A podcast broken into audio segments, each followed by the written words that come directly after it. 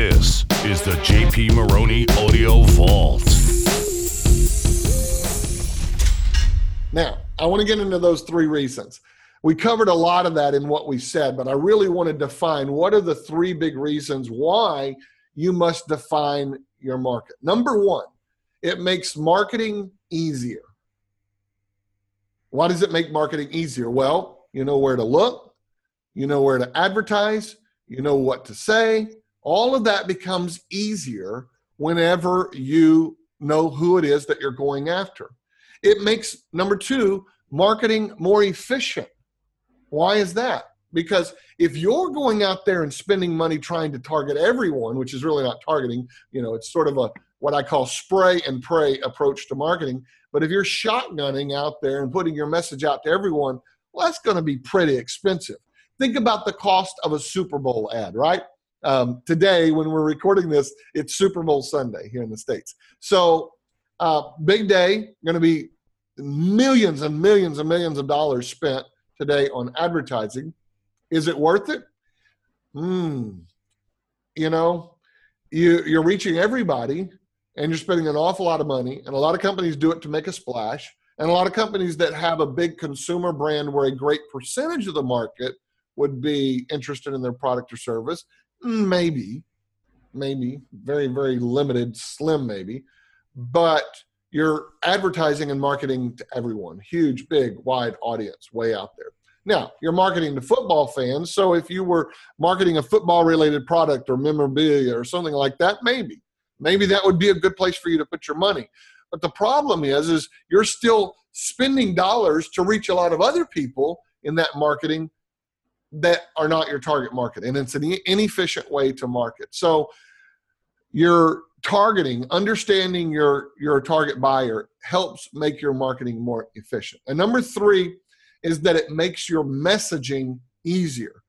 I often say that good marketing that means you're advertising the words you're saying, what you're illustrating in front of people. I often say that good marketing enters the conversation going on in the mind of the prospect. Well, you got to know who that prospect is and you got to know what's on their mind, right? But once you do that, then you can create a message that will resonate with those people. So when you know who your market is, and I have taken business owners through this process over and over again.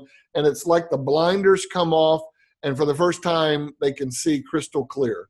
It's like a, a child or even an adult, but it's someone who's had vision problem and have never had a pair of glasses and all of a sudden they reach over and they get glasses for the first time and they put those glasses on and they're like whoa it's a whole new world right so understanding your market is just like that. Once you define who that target market is, what they want, what they have, uh, what they're interested in, all these things that we're going to go through in this this training, then crafting that marketing message becomes so much easier.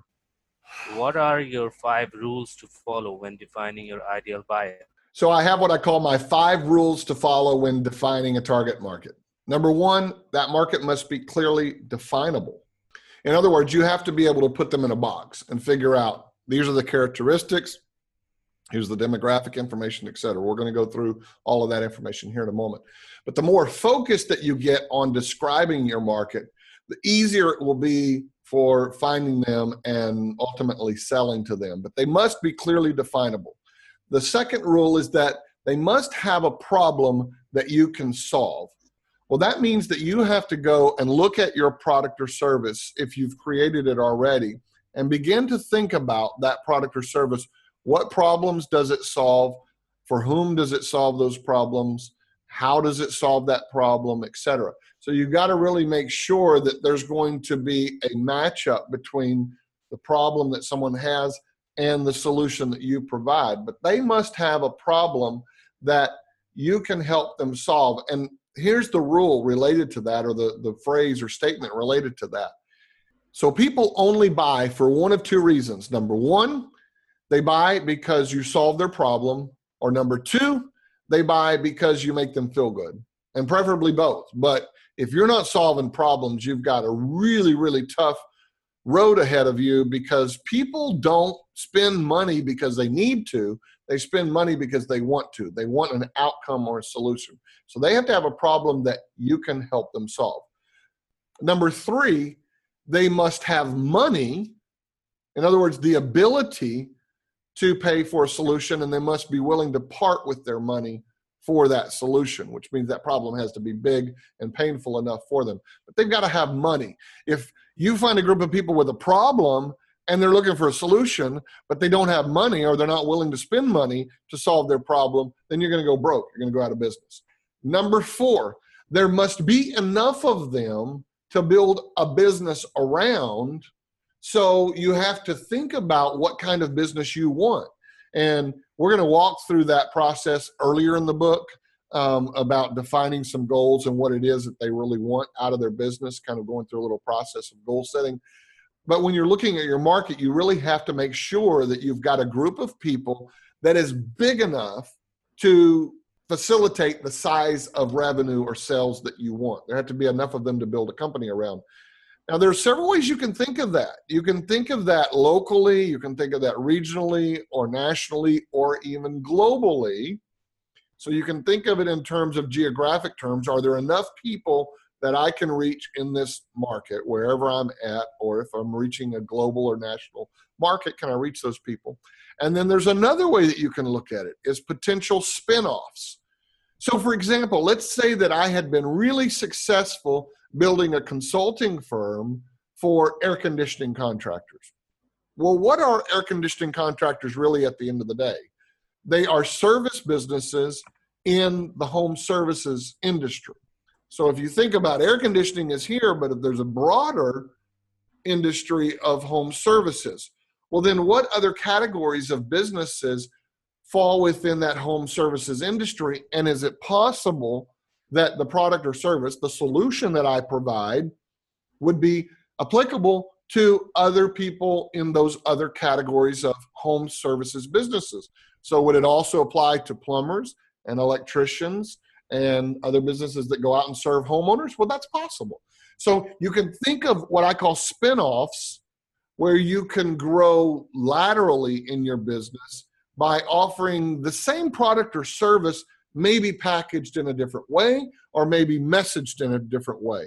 But it goes back to this principle, this rule number four, which is you have to have a market, a group of people that are big enough to build a business around. And number five, that group of people must be accessible. In other words, you've got to be able to get to them. There are actually markets, and some people, you know, watching or listening to this content or maybe reading the book later will experience this or have experienced this that you go out and define a market and it actually is a real group of people.